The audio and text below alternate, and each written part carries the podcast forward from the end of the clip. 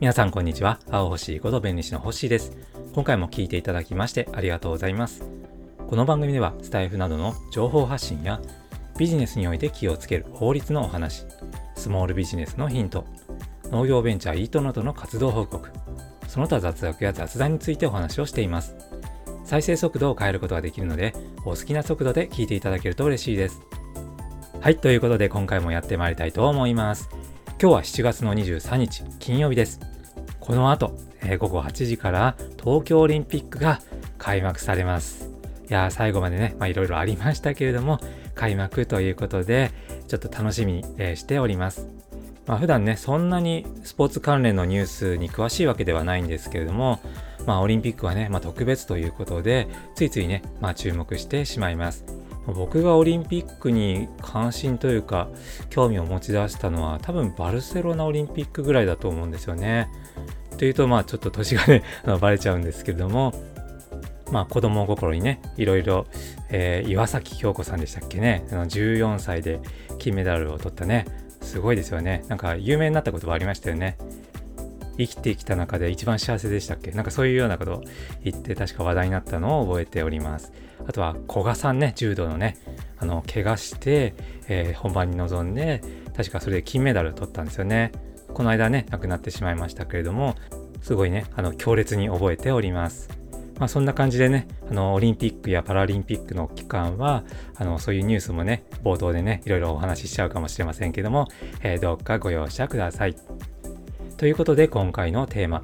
無料で使える QR コードはどこで設けてるというテーマでお話をしていきます。皆さんは QR コードってよく使えますか？え、世の中はね、いろんなものがもうキャッシュレス化して、えー、QR コード決済を、えー、利用するシーンも、まあ、街中でね、頻繁に見かけるようにもなりました。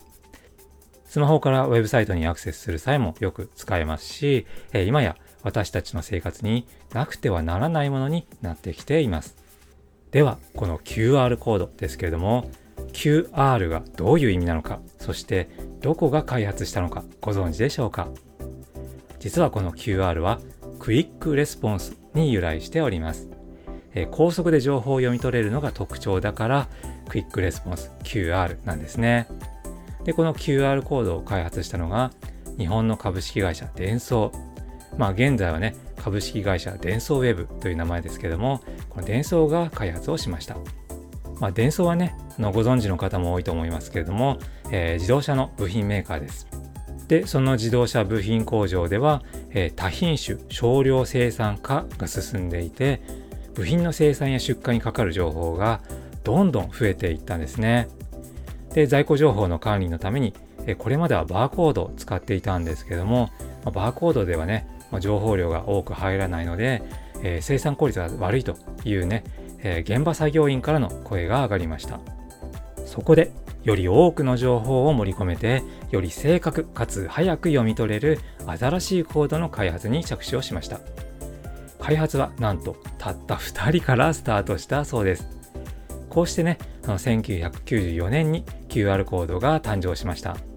この QR コードという言葉は、伝送ウェーブが商標登録をしております。それから QR コードに関する技術も何件か特許を取得しています。しかし、伝送はこれらの知的財産を自分たちだけで独占しなかったんですね。QR コードの基本仕様を国際標準化して、えー、ライセンス料無料で、えー、一般に提供することにしました。まあ、俗に言うオープンソースというやつですね。もともとバーコードに置き換わる存在として、えー、製造流通の現場向けに、えー、開発されたものだったんですけども、この無償化によって、それ以外の現場でも広く用いられるようになりました。では、QR コードを開発した伝送ウェーブは一体どこで設けているのでしょうか？実はデコード技術と呼ばれる QR コードの認識や読み取りをする技術の部分を、えー、ブラックボックス化、えー、つまり秘密にして、えー、技術内容がわからないようにしています。そして高速で読み取れる読み取り機、これ QR コードリーダーですね。だとか、えソフトウェアを有料で販売してえ収益を上げています。これによりえ他社との差別化を図りつつ収益化をしているんですね。もちろん国内ではトップシェアです。つまり QR コードをみんなが使って世の中に普及すればするほど QR コードリーダーが売れるから、えー、収益を上げることができると。こういうねあのビジネスモデルになっているわけです。この QR コードはさらに進化しており SQRC というコード情報に公開非公開の設定ができるものがあります。機械の種類によって読み取れる情報を制限できるわけなんですね。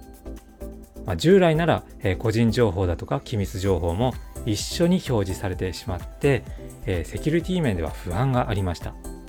一方 SQRC なら特定の人や機械でないと非公開部分を表示できなくなるので、え、非公開情報があるかないかすら、え、開示されないという点で安心です。このように無料にして広くオープンにする部分と有料で販売する部分を真似されないように秘密クローズですね、にする部分をうまく使い分けることで、え QR コードが発展したというわけです。これをオープンクローズ戦略と言います。つまり、オープンにするところはして間口を広げつつ、肝心なところは権利で守ったり、えー、ノウハウ化したりして秘密にすることで、えー、顧客を囲い込むと。まあ、こういう考え方はね、どんなジャンルのビジネスでも共通すると思うので、ぜひ応用されてみてください。ということで今回は無料で使える QR コードはどこで設けているというテーマでお話をしました。まだいいねを押されてない方は今のうちにポチッとハートのボタンをお願いします。コメントもお気軽にお寄せください。フォローがまだの方はぜひこのチャンネルをフォローしてもらえると嬉しいです。それから音声だけでは分かりにくい内容もノートから文章でも読めるようにしています。そちらもぜひご覧になってみてください。それでは最後まで聞いていただいてありがとうございます。今夜も素敵な時間をお過ごしください。お相手は青星こと弁理士の星でした。それでは。